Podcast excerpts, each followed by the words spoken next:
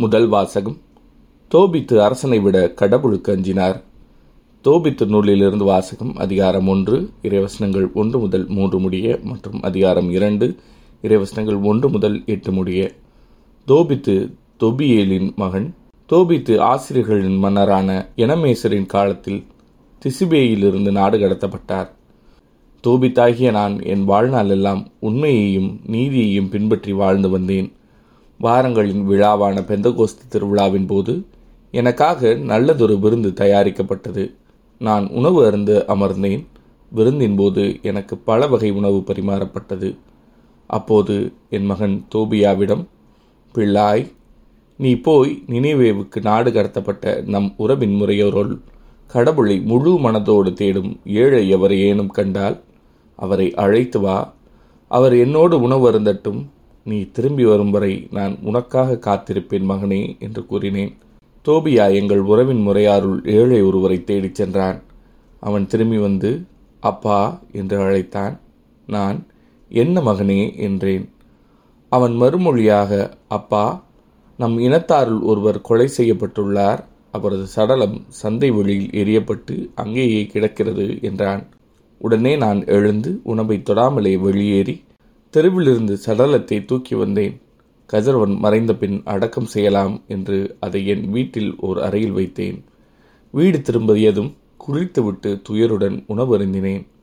உங்கள் திருநாள்களை துயர நாள்களாகவும் பாடல்களையெல்லாம் புலம்பல்களாகவும் மாற்றுவேன் என்று பெத்தேலை குறித்து இறைவாக்கினர் ஆமோஸ் கூறிய சொற்களை நினைத்து அழுதேன். கதிரவன் மறைந்ததும் நான் வெளியே சென்று குழி தோண்டி சடலத்தை புதைத்தேன். என் அண்டை வீட்டார் இவனுக்கு அச்சமே இல்லையா? இத்தகையதொரு செயலை செய்ததற்காகத்தானே ஏற்கனவே இவனை கொல்ல தேடினார்கள்? இவனும் தப்பியோடினான். இறப்பினும் இறந்தவர்களை மீண்டும் அடக்கம் செய்கின்றானே என்று இழித்துரைத்தனர். இது ஆண்டவரின் அருள்வாக்கு. இறைவா உமக்கு நன்றி. பதிலுரை பாடல். ஆண்டவருக்கு அஞ்சி நடப்போர் பேறு பெற்றோர். ஆண்டவருக்கு அஞ்சி நடப்போர் பேறு பெற்றோர் அவர்தம் கட்டளைகளில் அவர்கள் பெருமகிழ்வு அடைவர் அவர்களது வழிமரபு பூ உலகில் வலிமை மிக்கதாயிருக்கும். நேர்மையுள்ளோரின் தலைமுறை ஆசி பெறும். ஆண்டவருக்கு அஞ்சி நடப்போர் பேறு பெற்றோர். சொத்தும் செல்வமும் அவர்களது இல்லத்தில் தங்கும் அவர்களது நீதி என்றென்றும் நிலைத்திருக்கும். இருளில் ஒளியென அவர்கள் நேர்மையுள்ளவர்களிடையே மிளிர்வர் அருளும் இரக்கமும் நீதியும் உள்ளோராயிருப்பர். ஆண்டவருக்கு அஞ்சி நடப்போர் பேறு பெற்றோர். மனமிறங்கி கடன் கொடுக்கும் மனிதர் நன்மை அடைவர் அவர்கள் தம் அழுபல்களில் நீதியுடன் செயல்படுவர். என்னாலும் அவர்கள் அசைவுறார். நேர்மையுள்ளோர் மக்கள் மனதில் என்றும் வாழ்வர். ஆண்டவருக்கு அஞ்சி நடப்போர் பேறு பெற்றோர். நற்செய்தி வாசகம். அன்பு மகனை பிடித்து கொன்று திராட்சை தோட்டத்திற்கு வெளியே எரிந்து விட்டார்கள் மார்க் எழுதிய தூய நற்செய்தியிலிருந்து வாசகம்.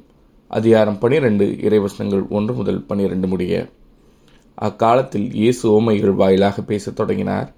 ஒருவர் ஒரு திராட்சை தோட்டம் போட்டு சுற்றிலும் வேலி அடைத்து பிழிவு குழி வெட்டி ஒரு காவல் மாடம் கட்டினார். பிறகு தோட்ட தொழிலாளர்களிடம் அதை குத்தகைக்கு விட்டுவிட்டு நெடும் பயணம் மேற்கொண்டார். பருவ காலம் வந்ததும் அத்தோட்ட தொழிலாளர்களிடமிருந்து திராட்சை பழங்களை பெற்று வருமாறு ஒரு பணியாளரை அவர் அனுப்பினார். ஆனால் அவர்கள் அவரை பிடித்து நைய புடைத்து வெறுங்கையராய் அனுப்பினார்கள். மீண்டும் அவர் வேறொரு பணியாளரை அவர்களிடம் அனுப்ப அவரையும் அவர்கள் தலையில் அடித்து அவமதித்தார்கள். அவர் மேலும் ஒருவரை அனுப்ப அவரையும் கொலை செய்தார்கள். அவர் வேறு பலரையும் அனுப்பினார். அவர்களுள் சிலரை நையப்புடைத்தார்கள் சிலரை கொன்றார்கள். இன்னும் எஞ்சியிருந்தவர் ஒருவரே அவர் அவருடைய அன்பு மகன்.